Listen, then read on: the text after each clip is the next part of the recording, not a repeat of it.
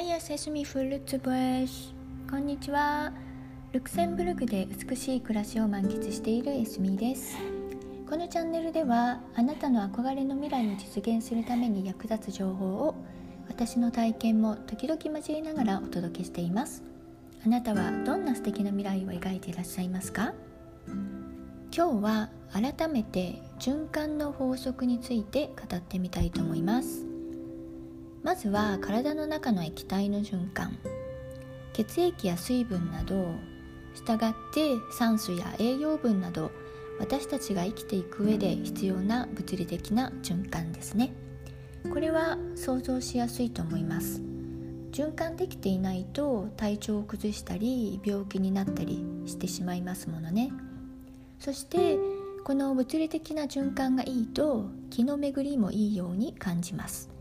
いつもすっきりしている感じ。私がこれを実感したのはジムに通い始めてからでした。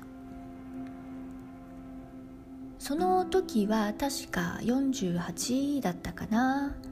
なんか生活の中のいろんなことがだんだんしんどくなってきてある日サイクリングに行った時に初心者コースのはずなのに途中で休んで座り込んでしまわなければならないことがありました。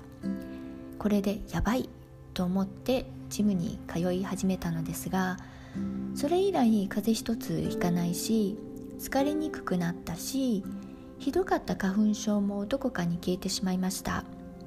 そして心もいつもすっきりでポジティブああ循環って大切なんだなと思える分かりやすい例ですね。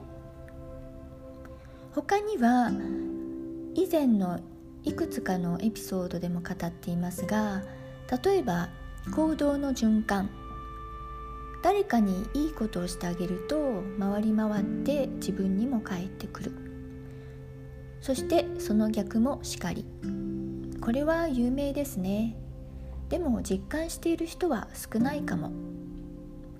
特にいいことをして戻ってくるのは実感しづらいですよね。そもそも良いことをする時に自分に返ってくるためにするわけではないですよね。誰かのためにそうしてあげたいから。誰かの喜ぶ顔が見たいから。世のためになるから。などなど。もちろん報酬を目当てにいわゆる良いことをしてもこの循環の法則は循環しません。ただ悪いことをするとそしてそれが悪気があってではなくてもそれはしっかり自分に返ってきて実感しやすいです。あああの時のこの行動がたたっているのかななんて。そして周りの人を見ていて特にそう思います。いつも自分勝手な人ずるい人はやっぱり人生のどこかでしかも割と早い時期にしっぺ返しを食らっているのをいくつも目撃しています。そしてお金の循環。これもよく言われますがお金というと毛嫌いされる方がとても多いように感じられます。人を騙してまでも自分だけ稼ぐ。みたいなのは私も大嫌い大嫌いですしアクセプトできませんがそういう人たちはいずれ循環の法則でしっぺ返しを食らいますので放っておきましょう。私がここで言いたいお金の循環はもっと自分のためにお金を使いましょうということです。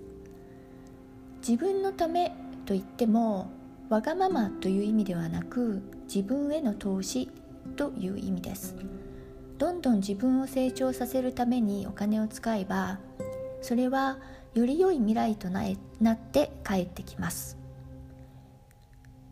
このコンセプトからはちょっと離れてしまいますが株式や投資信託への投資もお金の循環ですね。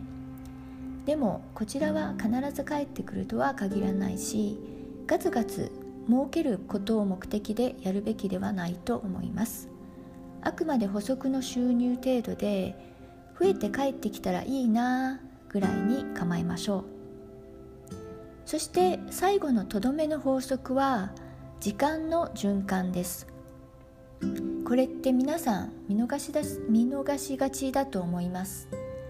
皆さん忙しいですよね。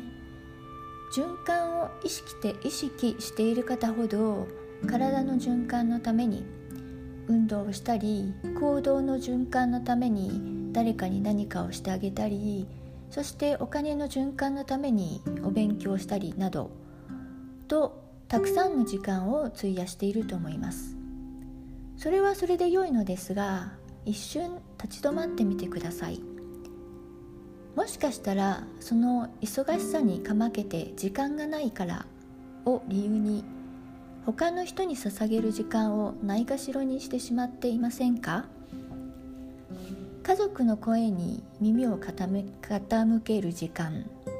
伸び悩んでいる部下をコーチする時間。困っているお友達の悩みを聞いてあげる時間。何か不自由がある人にお手伝いをしてあげる時間など。